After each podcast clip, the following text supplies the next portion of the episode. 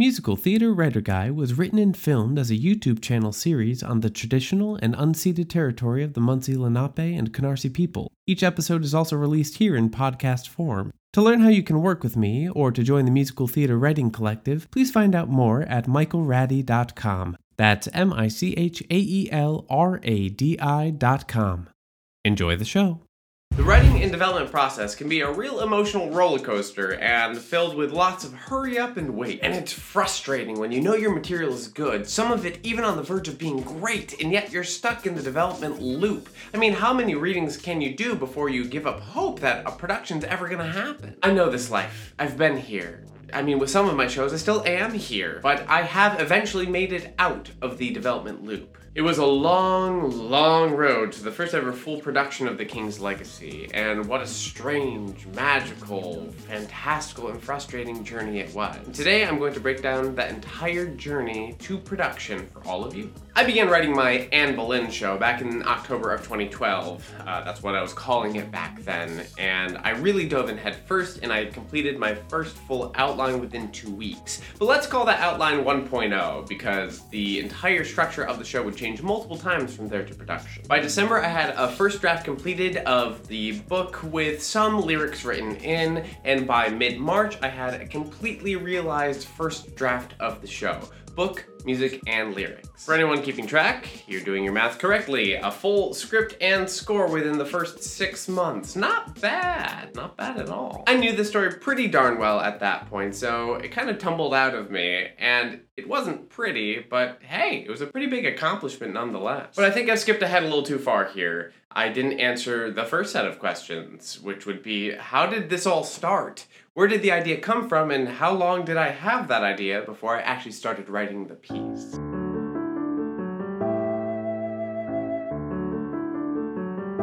In August of 2012, I was sitting poolside with my then girlfriend's copy of The Other Boleyn Girl, which I had just finished, and I began thinking aloud, concretely. For the second time in my life, that Anne Boleyn story is just so good, and it really needs to be musicalized. Not necessarily the other Boleyn girl version, but that's for another day. You see, at that time, I had only recently begun my foray into writing musical theater. In fact, a rewritten version of a musical I wrote in college was about to go into rehearsals for the inaugural Rochester Fringe Festival in September. But the idea to write this show had come to me the previous year while I was watching The Tudors, actually kind of binging The Tudors and being reminded by Natalie Dormer's Anne Boleyn just how much I had loved this historical story when I first learned of it in high school. But now the idea was back again, and it was haunting me. It's a well known story with tons of books, movies, TV shows, research, documentaries, but still no well known musical on the subject. And I thought perhaps, just perhaps, I might be the person to write that story. And I did not understand why I felt that way at the time, but I just had this thought and this inkling, and I wanted to follow it. But because I didn't exactly know why I thought I could do it, it gave me pause. I knew I would need time, opportunity, and motivation to sit down and actually put this thing together and start writing. And a couple of months later, that perfect storm came to be.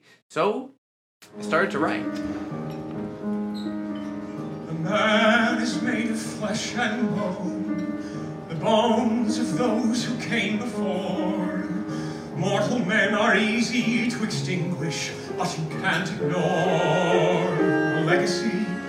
On May 19th of 2013, I held the first ever closed reading of The King's Legacy, which was a day that just happened to be the 477th anniversary of Anne Boleyn's death. This was a coincidence. I did not plan it that way. I must say that I am so incredibly grateful to have so many wonderful, loving people in my life who came and listened to that first draft and read along. It was a casual reading. I was at the piano and we were just reading through the script, but boy, was that useful. Then, utterly by chance, when I was working a bartending shift at Spider Man Turn Off the Dark, a story for another day, one of my coworkers overheard me talking about this musical I was writing and said, Hey, I have a theater company and we do a reading series. We're looking to do a new musical. You want to be our July slot? I was like, Of course! Yes!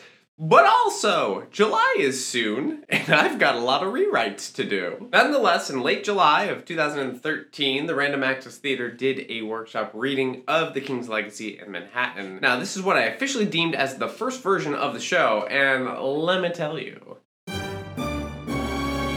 this version of the show was a hot mess. It had great potential and actually some fantastic moments in it, but over the next couple of years, 90% of this version would find its way onto the cutting room floor, and eventually, almost all of it. One day I'll do a video about the development process of that score and play through some of the stuff that's on the cutting room floor and show you why it's there, even some of the good stuff, but that's for another day. Even in this initial version of the show, the plot wasn't quite linear. I mean, for the most part, we were still following the main journey after the inciting incident of Henry realizing that he really wants a son and everything that follows after that.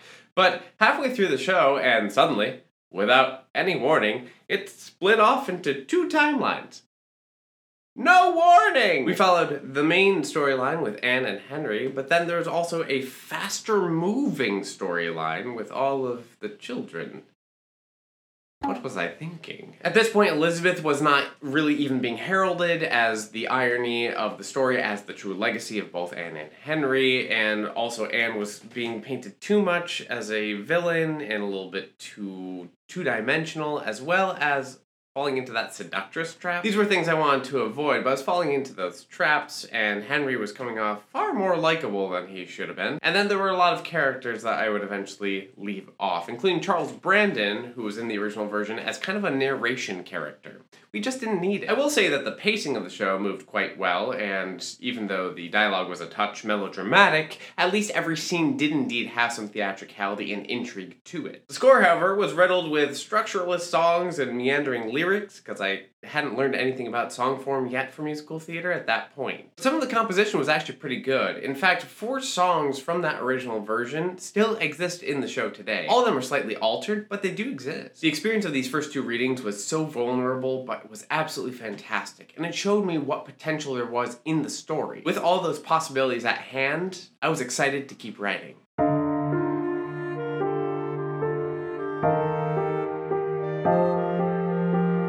The excitement of that first summer, I didn't have a lot of opportunity to go back to the show in the fall and winter. I did make a few structural changes that I wanted to make, but for the most part, it sat untouched. Well, that is until I had been applying to all these theater festivals, and one of them got back to me, the Emerging Arts Theater Festival, saying, Hey, we'd like to give you a slot in the festival for March 30th.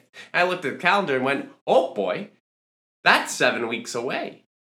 Yikes. Luckily, I had been auditing the BMI Lehman Engel musical workshop that fall, and so I picked up some skills on how to write music efficiently, and it was useful. I immediately got to a calendar and I set up a deadline schedule. I would have two weeks for script edits, three weeks for composing new music, and then two weeks for rehearsal before we do the thing. There's nothing quite like a deadline, right? So on March 30th of 2014, The King's Legacy was presented in the festival with a new narrative structure and a sizably new score. The result was a much cleaner version of the show with new scenes, a protagonist like Anne, and about one third of the score being completely brand new, never been heard before. The new music was met with a lot of positivity, and a decent amount of that music actually still exists in today's version in some capacity, but I think I had self corrected a little bit too much in the other direction, away from the melodrama. If I learned a lot from the first public reading of the show, I learned even more from the second public reading of the show. Elizabeth was now the correct end of the show, the feeling of the legacy, and Anne was beginning to feel more like a protagonist, but definitely was not even close yet. But at least she wasn't a villain anymore. All the queens were included in this version of the show, but the reason for it felt murky.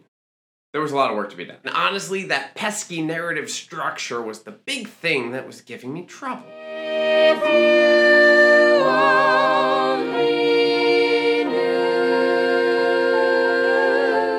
If you look at the development history for The King's Legacy, you will see a period of time that looks quiet between the Emerging Arts Theater Festival in 2014 and the first industry reading in late 2016. There's nothing listed in between. Seems like nothing happened. Oh, things happened! I came out of my first summer at BVT in 2014 with my writing guns ablazing. I was ready to write and rewrite like a madman. I also got accepted into the BMI workshop as an actual class member this year as a lyricist and I got to meet so many different wonderful people who kind of sparked my creativity as well. I got really inspired to get back to the King's Legacy, and I started diving in to do some rewrites based on the feedback I had gotten from the Emerging Arts Theater Festival. And I wrote a completely new draft that I immediately threw away. It was Like Henry popped out of the pages and was everywhere. It was terrible. I knew I wanted the women of the story front and center, and especially Anne Boleyn. You really needed to feel like the protagonist, but I was having a hard time because Henry is everywhere in this story. He makes so many decisions that affect everybody because he is, well,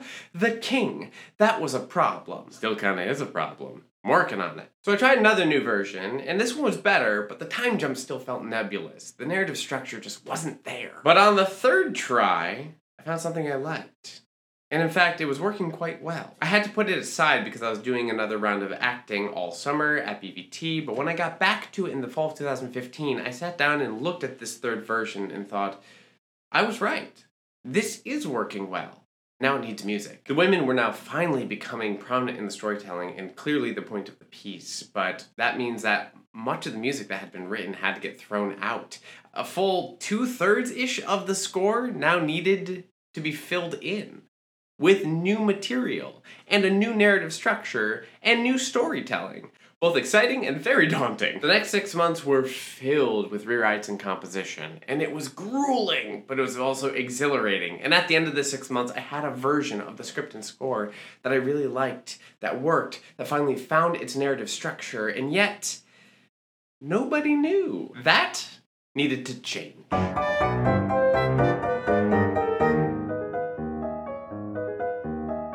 Okay, I liked it. I really liked this version of the show, and I needed to give it a test drive. So I gathered some friends together and we did a closed reading in April 2016.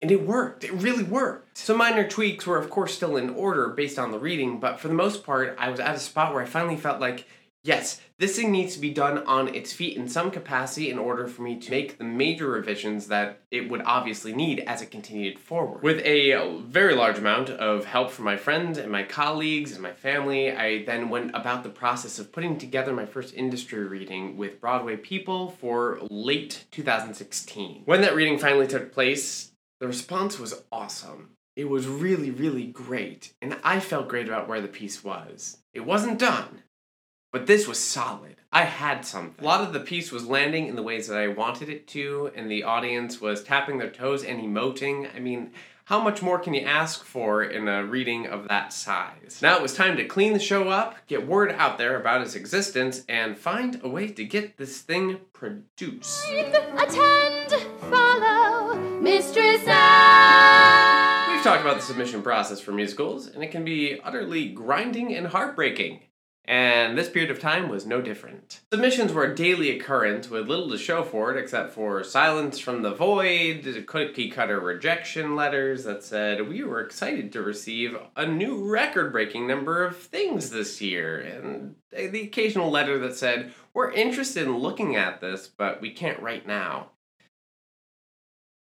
so, uh, partly to keep my own sanity and partly to continue getting the show out there, I decided to contact Feinstein's 54 Below and see if I could do a concert of my music featuring the music of the King's Legacy. Luckily, they loved the idea and they were in.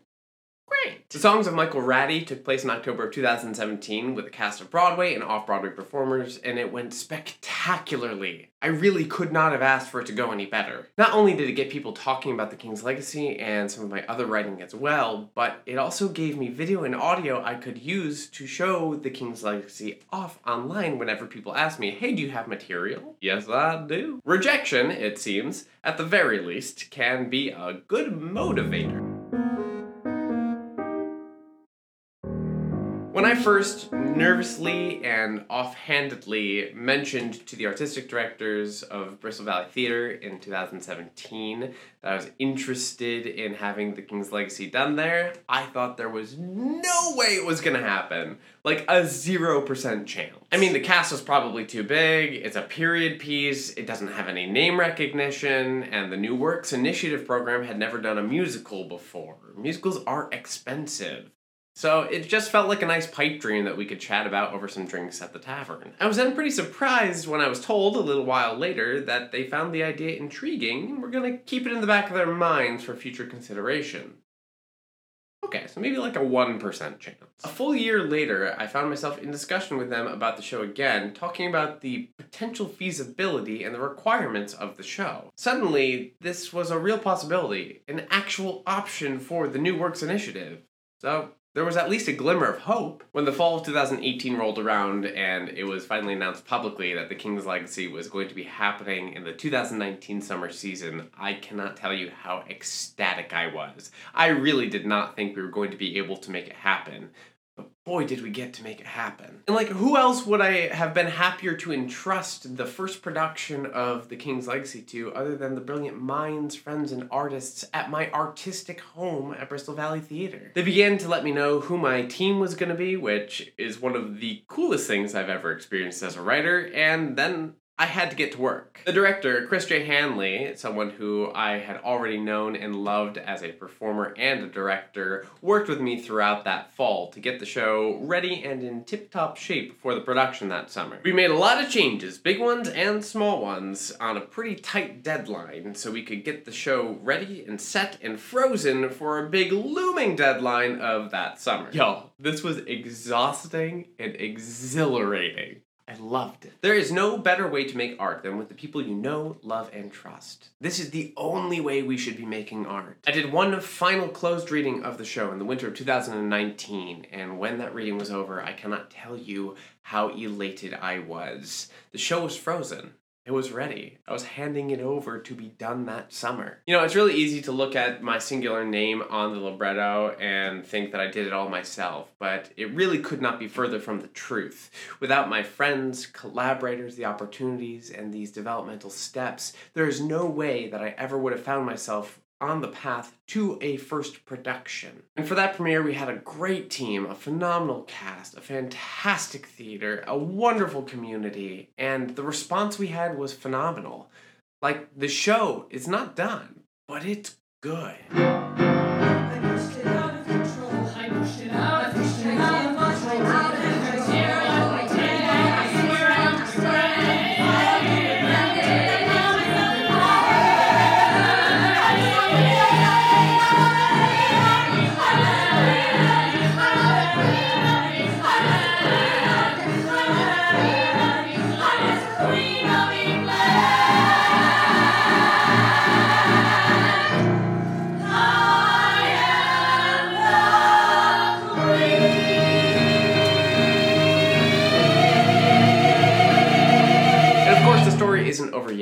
Production is great, but there's still more work to be done, and I am so excited to do that work. And if you're interested in hearing the score of the show as it currently stands before the next major round of rewrites, you can watch this video next. Otherwise, Thank you all for being here with me today, and I'll see you again soon.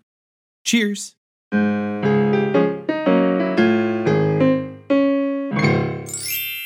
Thank you for listening to Musical Theater Writer Guy, available wherever you get your podcasts. If you enjoyed this episode, please make sure to rate and review this show as it really helps others to discover what you already know. And please do share this show far and wide so we may all become an even closer musical theater community.